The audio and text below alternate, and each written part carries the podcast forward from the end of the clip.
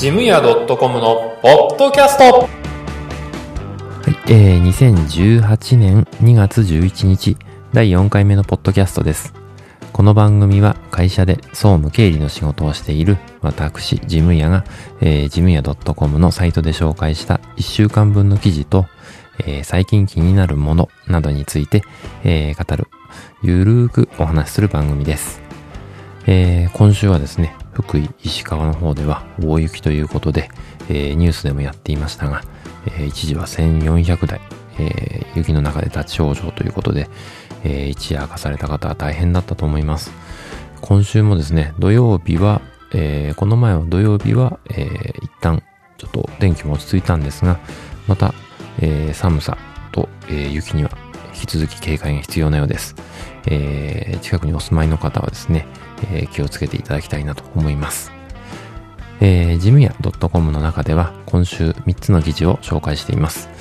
えー、1つ目ですね。えー定時に変える人はまるで働き方が違うということで、えー三橋静子さんの本の紹介。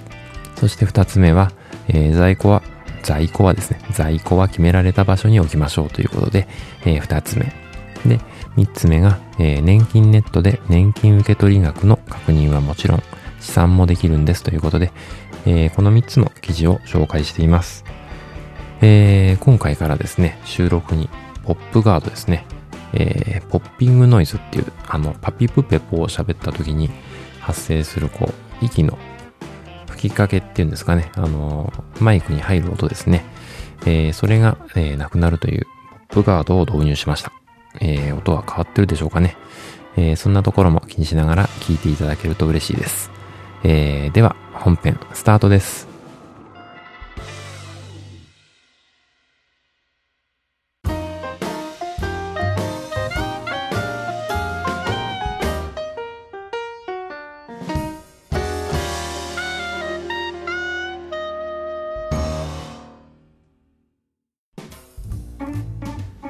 はい、えー本編、えー一つ目ですね。えーまずは、えー定時に変える人はまるで働き方が違うということで、えー三橋静子さんの、えー著書ですね。えー三橋静子さん、どういう方なんですかね。えーっと、最後の方に書いてありますね。えー神奈川県生まれ、えー東京外国語大学イタリア語学科卒業後、えー東京及びニューヨークの出版社編集プロダクションで雑誌書籍の編集に携わると、えーその後フリーランスの編集者ライターとして、えー多分野で活躍中ということのようですね、えー本を読んでですねやっぱりあのまずタイトルに惹かれてしまいましたね。あの私は定時に帰れない人で、え残業が、まあ、残っあの多くなっていくっていうタイプですね。えー仕事がどんどん日々増えていって、えーパンク状態で、えーうやむやというような感じがしています。で、やっぱこの本を手に取ったっていうのもそういうことが多分影響してんでしょうね。うん。えーこういう人多いかなと思うんですがどうでしょうかね。私だけですかね。えーやっぱあの、定年の方がどんどん会社を辞めていくんですが、その代わりに新しい人が入ってこないとか、えー人手不足で困っているっていうような状況が生まれてるんじゃないかなと、えー勝手に私は思うんですが、えーやっぱそうなってくるとですね、仕事の量が増えて、えー行くだけで、やることがただ増えていくだけなんですね。なので、えー自分である程度、その仕事の見極めが必要になってくるってのは感じています。えー本当にその仕事の必要があるのかどうか。うん。それをちょっと見直すいいきっかけにもなるのかなと思います。で、えー本書の中ではですね、えー質より量の働き方はもうやめようということで、えー序章から、えーそんな感じでですね、パンチの効いた感じで始まっています。で、えー仕事にはまず優先順位をつけようとか、えー処理するべきことを計画通りに終えられているかとか、そういうことが、えーどんどん、えー次に続いて書かれています。えーやっぱ私はですね、先延ばしの癖があるなっていうことで、えー先延ばし癖、これについても本書の中で書いてあります。やっぱいけないですね。あの、先延ばし、えー、もう2、3分でできるような小さな仕事はですね、どんどん片付けて、で、えー、大きな仕事ですね、大きなプロジェクトとか、えー、構想がちょっと必要なものですね、そういうものは日々の空いた時間に少しずつやっていく、アイディアを出していったり、えー、メモに残していって、えまあ、ある程度形にしながら、またそこを直して、微調整してっていうことを繰り返しながら、え大きな仕事も、え納期までに完成させると。え、いう工夫が必要なんだよということが、え、書かれていたりします。結構読みやすい、あの、書き方でですね、えー、書いてありますので、えー、気になる方はですね、ぜひ読んでみてください。えー、やっぱですね、本っていうのは、え、人に言われてこう指摘されるとですね、あの、嫌だなとか、あの、あの人に言われて、ちょっと嫌な気持ちになったとかっていうことがあるんですが、本だと自分で読んで自分で気づくっていう感じになるので、まあ、受け入れ方も自然にすんなり受け入れられると思いますんで、えー、ぜひ読んでみてください。はい、えー、本編2つ目の記事ですね。えー、在庫は決められた場所に置きましょうということで、えー、これはですね、話していても聞く方もどっちも嫌な、えー、タイトルですね。えー、耳の痛いような話ですね。えー、やっぱ寒くなるとですね、あのー、倉庫まで取りに行ったりとか、えー、荷物を取りに行ったりとか、そういうのが面倒になるんですね。え、なので、割と身近に置きたがる。やっぱ便利ですし、え、寒いの嫌だっていうことで、え、なってきます。で、そうなってくるとどうなるか。え、例えばですね、コピー用紙を、えー、コピー機、コピー機の近くにですね、えー、置き始めます。えー、A4 の用紙が、えー、ファックスとか届いて、えー、コピーとかでですね、どんどん終わっていって、で、えー、新しく注文した A4 の、えー、コピー用紙の箱が横に置かれます。えー、自然にですね、A4 の箱があれば、えー、A3 があったり、B5 があったり、えー、他の用紙サイズのものも置かれるようになると。そうなるとですね、えー、ゴミがゴミを引き寄せるじゃないですけど、えー、在庫がですね、どんどん、えー、違うものにも波及していくんですね。えー、例えば、今まで机に入っていた、え、ものがですね、どんどん机の上に出され始めます。え、これぐらいならいいかなっていう感じでどんどん、えー、そういう雰囲気が広がってくるんですね。え、そこでですね、えやらなきゃいけない、あの、総務とか、えー、ジムの人がやらなきゃいけないっていうのは、えー、まずそういう傾向を見つけたら、その場で、えー、片付ける、えー、片付けるように話をしなきゃいけないですね。えー、言う方も言われる方も嫌なことなんですが、どうしてもですね、これを放っておくと、えー、どんどん、えーまあ、自分の働く環境がですね、えー、汚れていく、えー、散らかっていくっていうことが起きますので、えーまずは、えー、水際で食い止めるということで気づいたらすぐ片付ける、えー、出した人には、え、出さないように話をする。ちょっと寒いけど我慢してねっていうことで、え趣旨をですね、えよく伝えてですねやってもらうことが大事ですね。ただやってねっていうだけじゃちょっと伝わらないかもしれないので、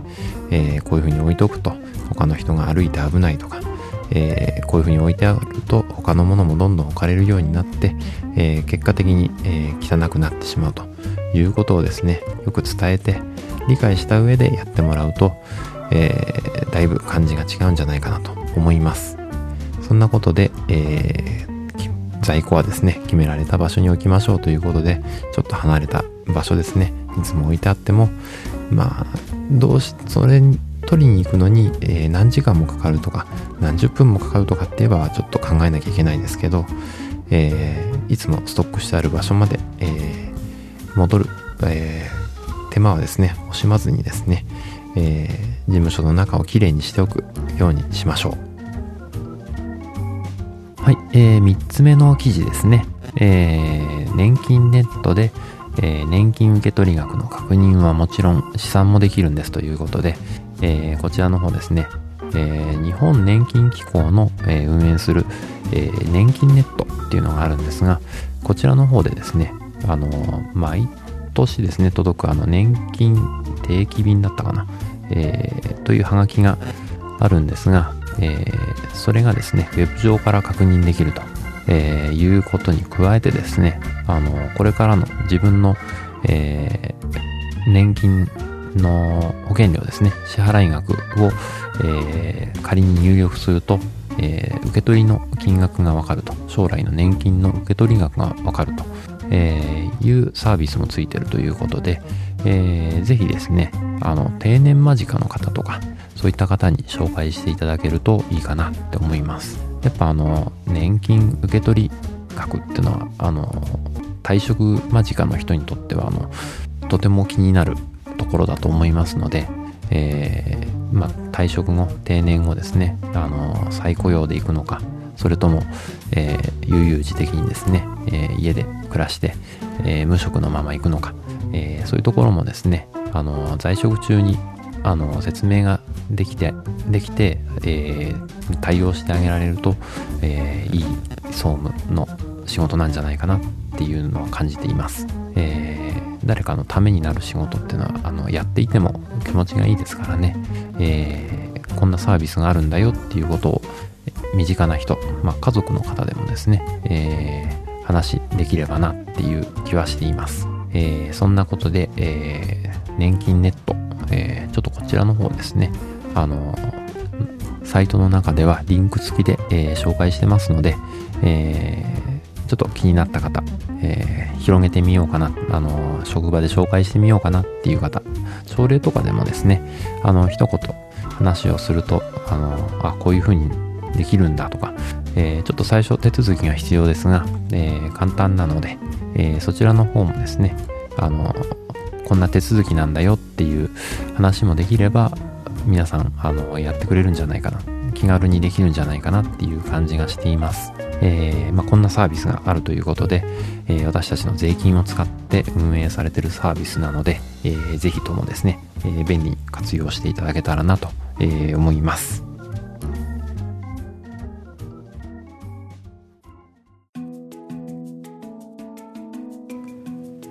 はい、えー本編、えー3つの記事を紹介しました。えー最後はですね、えー私のおすすめ、えーというか気になるものですね、えーそういうものを紹介するコーナーということで、えーちょっとダラダラと、えー話をしていきたいと思います。えー今回はですね、えーふるさと納税についてちょっとお話をしようかなと思っています。えー一時ですね、結構あの、ふるさと納税って聞いたりしたんですが、テレビでも結構取り上げたりしていましたね。えー最近ちょっと聞かないかなっていう感じはするんですが、えーちょっとふるさと納税、えー過剰にですね、えー過剰な、えー返礼品を用意したり、えーそういうことによって、えーある一部のですね、えー自治体にばかり、えーふるさと、ふるさと納税が集中して、えー自分の住んでる、えー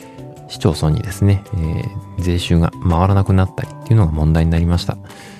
で、えーなんでそうなっちゃったのかっていうのはですね、えーとてもすごい制度なんですね。あの実際利用されてる方は分かって、あの使ったことがあると思うんですが、まだという方はですね、ちょっと一度、えーこの制度知っていただくとですね、結構魅力的なんですね。